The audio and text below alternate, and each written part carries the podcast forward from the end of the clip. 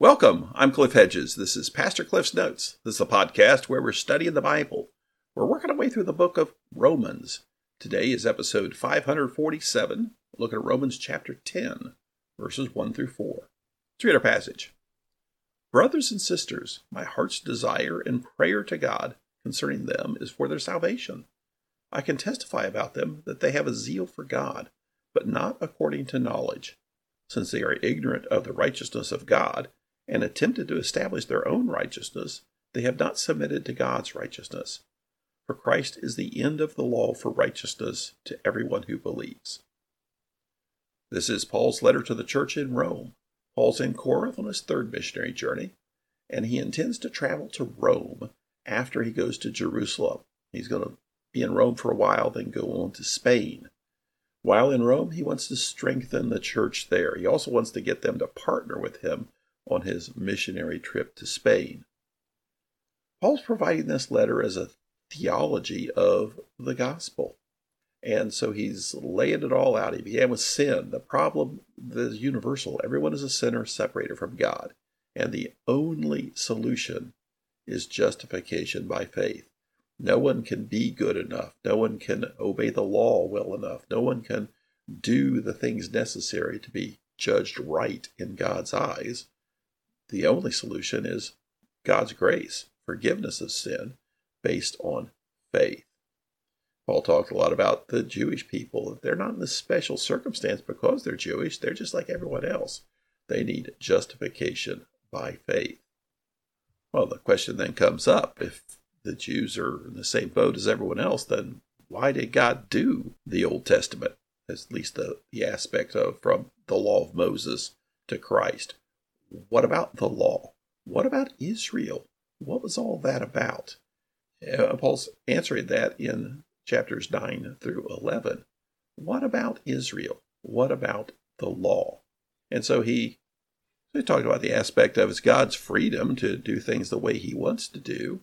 And God has freely chose to bring in these Gentiles into his community of believers but he still invites the Jews to do so. But the problem is, so many of them have rejected the gospel. So Paul's addressing that, this whole idea of why are the Jews rejecting the gospel? And remember, the theme of Romans is justification by faith. So, justification by faith. What is justification? Justification is the act of God declaring someone righteous. And justification by faith means the basis of his declaring someone righteous is faith.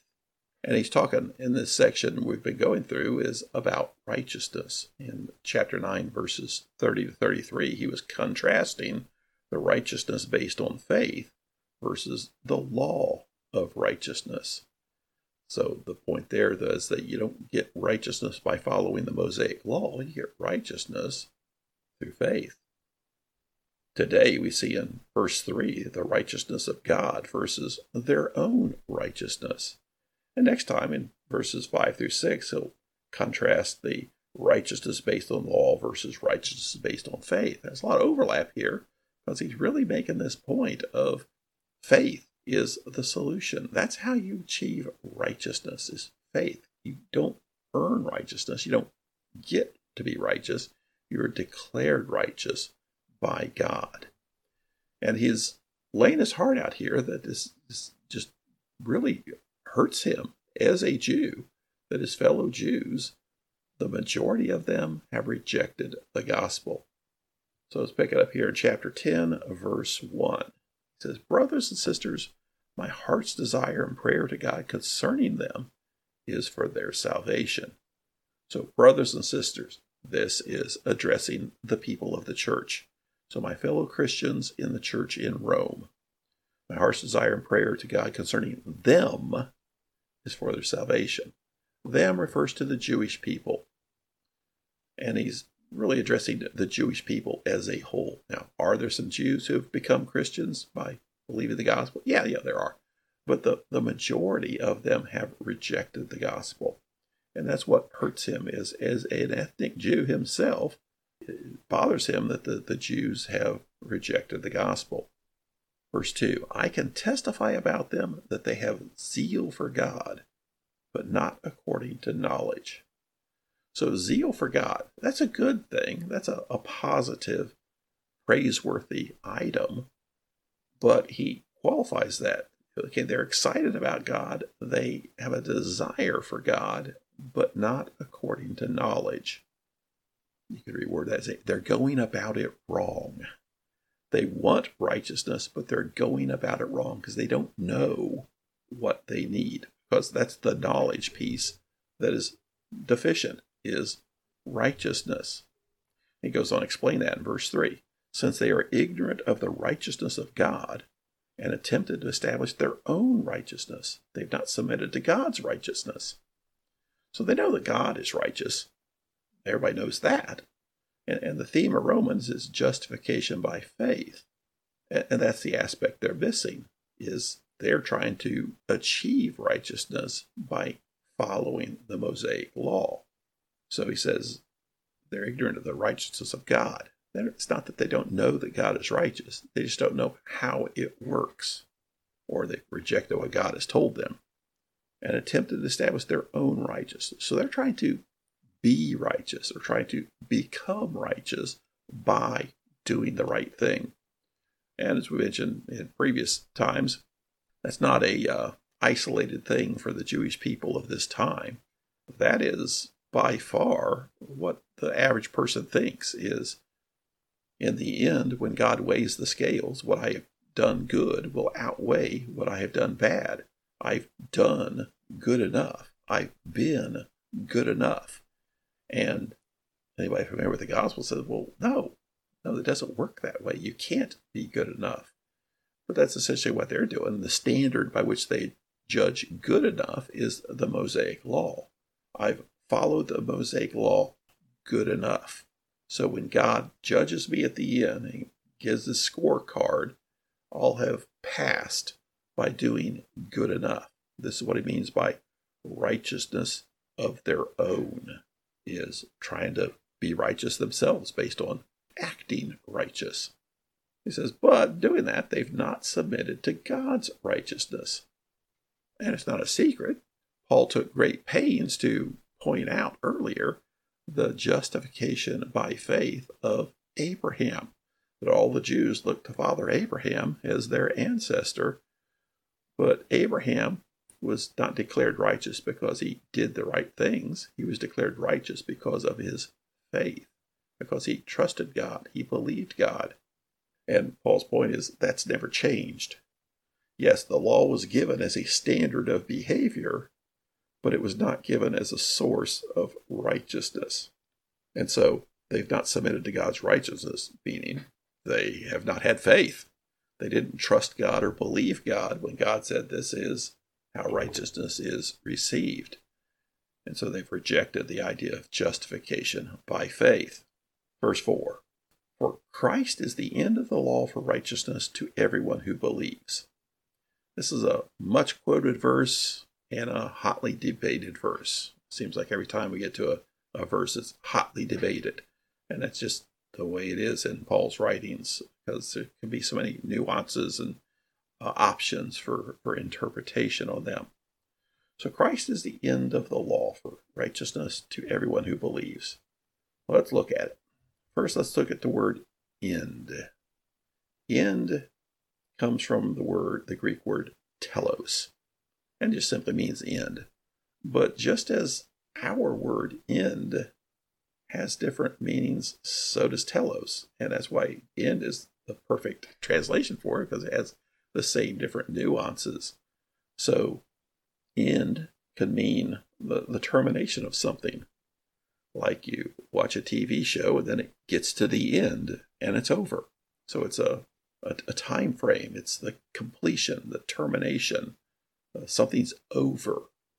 Or it could be the goal. You know, the statement, the end of government is the welfare of the people. That's the goal of government. It's not that government is over, it's that's its purpose. So it can mean goal, or it can mean even result. She did not foresee the end of her actions. So the outcome convenient. So end can mean all those things. And sometimes it's used in a ambiguous way, which mean a combination of those things, like a race. The finish line at the race is the end of the race. Well, when you reach the finish line at the end of the race and that the race is over, but it's also the goal of running the race. So you could use a nuance there of meaning both of those things for a race. So how is it used here? Well, Paul didn't give us footnotes, so we have to look at how it works with overall writings of Paul, overall understanding of theology, and and the overall flow of this letter. So if the end of the law means it's over, then he's saying the authority of the Mosaic law is finished. It's over. The law is over. No more law. No more law. Or if he's talking more goal, then the law points to and leads to Christ. Or the talking about an outcome, the purpose of the law was to give Christ. That one doesn't fit as well. So it's the other two are really are, are debated over. So the end of the law, meaning the law is over because of Christ, or the law is leading to Christ. And both those have been in and out of vogue over time. But also, it's how you then attach the rest of the sentence to it. The end of the law for righteousness to everyone who believes. And I think a, a good way to understand this is go back to verse 3. Talk about the Jews. They used the law to establish their own righteousness. So they're talking about their own righteousness. What was their own righteousness? It was based on the law. They were using the Mosaic law for their own righteousness. It didn't work. I think a good way to understand verse 4 is Christ brings an end to that, to using the law, because it's attached to everyone who believes. So those who trust Christ cease using the law to establish their own righteousness. So is it the end of the law or is the end of using the law for righteousness? You can translate it either way. People have argued both ways on that. You can make a, a good argument. So, you know, really comes down for us. We look at that and say, so what's that mean about the law and us? How does the law affect us? We understand Christ is the solution for righteousness. Righteousness comes through justification by faith in Jesus Christ as our Savior. But what about the Mosaic Law? Is it over? Or is it just over as a source of righteousness? And, and practically, there's no difference in that for us. But how do we view the law, the Mosaic Law given in the Old Testament? a good way to understand that is the Bible pretty much points that we are not subject to the law as far as its rules for us to live by, but it's not thrown out completely. Jesus didn't say, forget the law. He said, I'm the completion of the law. I haven't set it aside, I've completed it. When asked questions about, well, what's the most important aspect of the law? Jesus gave answers like, love the Lord your God with all your being and love your neighbor as yourself. If you do that, you're following the law. Other places talk about the, the law of Christ is what's important now, not the Mosaic law. So for us, as we look at it, a, a good lesson is the Sermon on the Mount. And it's not replacing the Old Testament law, it's changing it to an aspect of attitudes. No longer is it don't do this, don't do that. It's really back to love the Lord and love people. So the Old Testament law says don't murder. Well, Jesus says don't even be angry. And if you're doing that, you're following the law. And so, is the law applicable to us? Not in the legal sense, but the law gives a picture of what loving the Lord looks like and what loving one another looks like. And we're given a lot more about that in the New Testament also. So we don't throw out the law and say it doesn't matter. But the law of Christ is loving the Lord with every aspect of your being and loving your neighbor as yourself. And the entire Bible paints a picture of what that really looks like. It's not a matter of following rules, following laws, but it's seeing the biblical revelation of God as a, a picture that God paints for us of what living in a relationship with Him looks like or should look like, and gives us aspirations of how we should live our lives. So, Christ is the end of the law for righteousness to everyone who believes. It's not that we throw away the Old Testament, but it's no longer a source of pursuing righteousness.